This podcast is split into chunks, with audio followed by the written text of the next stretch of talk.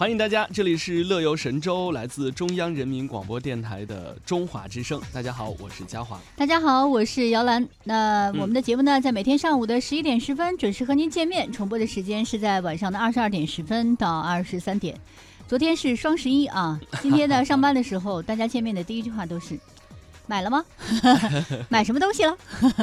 然后就有人说啊，我有几件没发货，有多少件在路上？哈哈。哎，从淘宝方面得到的数据，今年确实是非常的惊人。大陆电商平台天猫商城，呃，销售额从零点开始，仅二十一秒突破十亿元，用时呢比去年快了七秒，两分零五秒破一百亿，用时比去年快了近一分钟。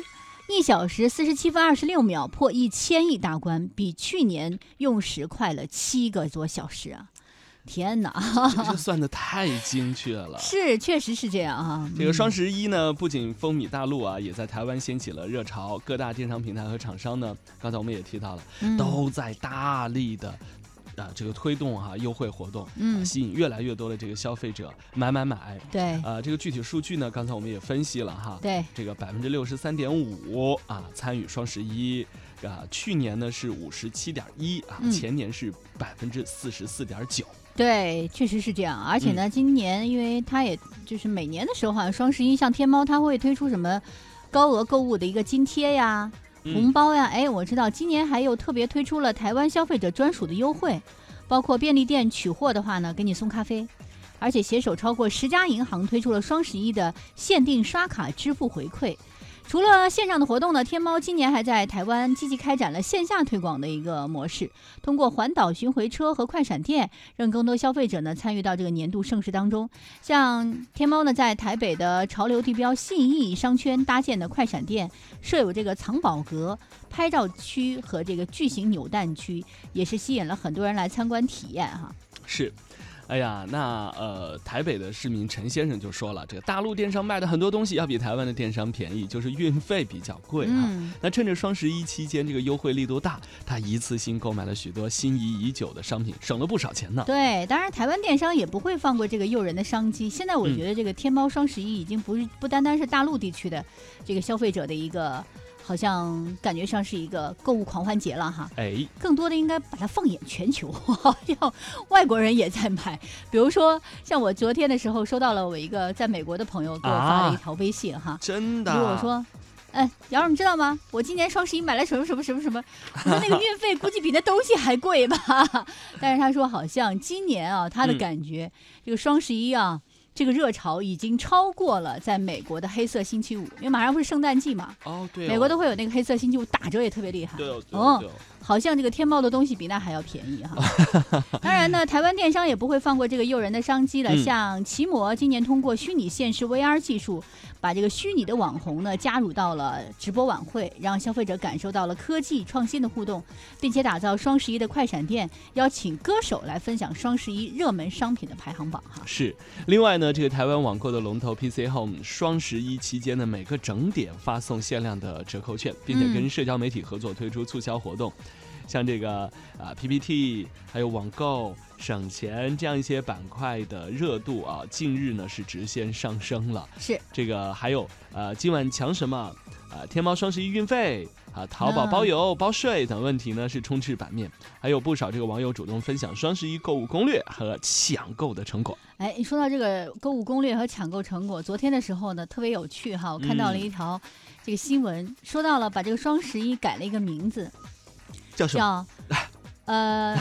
就今年的双十一哈，改成了二零一八全国妇女奥数大赛，因为你要算呐，他每个什么四百反五十，哦有六百反二百，各种各样，你要不不停的要这个组合，对吧？好麻烦，好对，很麻烦。很多人就说你今年考的怎么样？哎呀，又不及格，好像又很多今天又没有花出去一样。哎呦我的天！但是很有趣的就是今年啊，有一些非电商的厂商也是瞄准了双十一的一个商机来抢攻消费者的荷包。风采不输电商业者，比如说大陆品牌手机小米，就抢在双十一呢推出了新产品和疯狂秒杀的活动。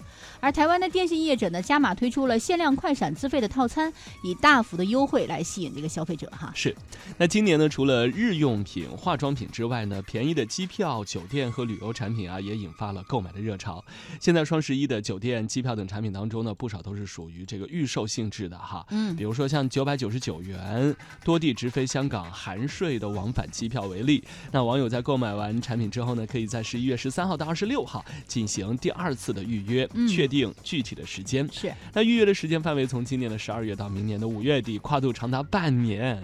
一些热门的酒店产品通常预约的时间也在半年以上。啊，确实是这样哈。其实呢，双十一的预售规则的最大受益者就是那些提前了计划好行程、最最合适的一个时机购买优惠机票和酒店的人。嗯，目前呢，我国消费者出行前规划行程的时间约大概是提会提前一个月吧，这跟世界平均时间三个月相比，确实是啊、这个仓促了不少。对此呢，双十一等活动的预售规则在不知不觉当中，也是培养了消费者能够尽早进行旅游行前规划的一个习惯。啊，嗯，当然呢，要想最大优惠买到打折的产品，不仅要提前的做好这个比对的价格呀，还要进行行程的一些规划呀，嗯嗯才能让嗯这个手剁得直，对吧？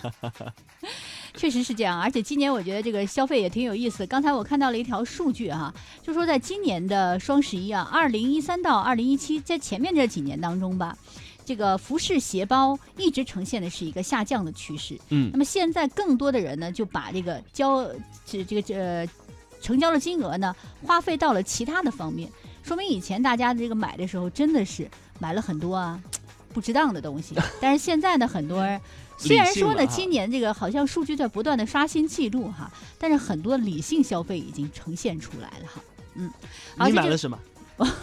都是家里要用的，真的比如说孩子的奶粉、孩子哦的尿布、尿不湿啊，哇，然后孩子的那个冬季的衣服啊，就这些买的会比较多。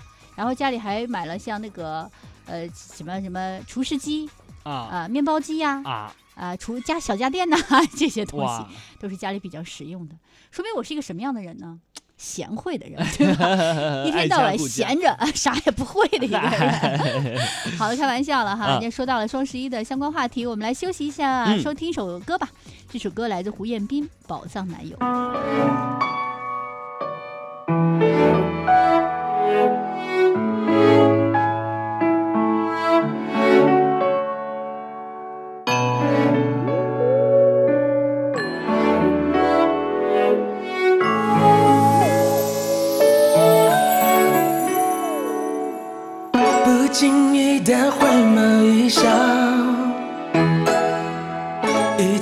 幸福的转角，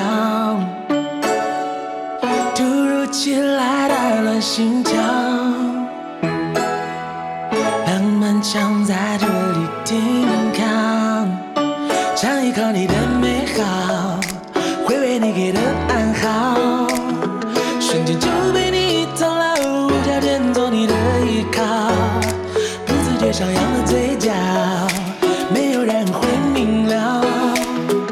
当你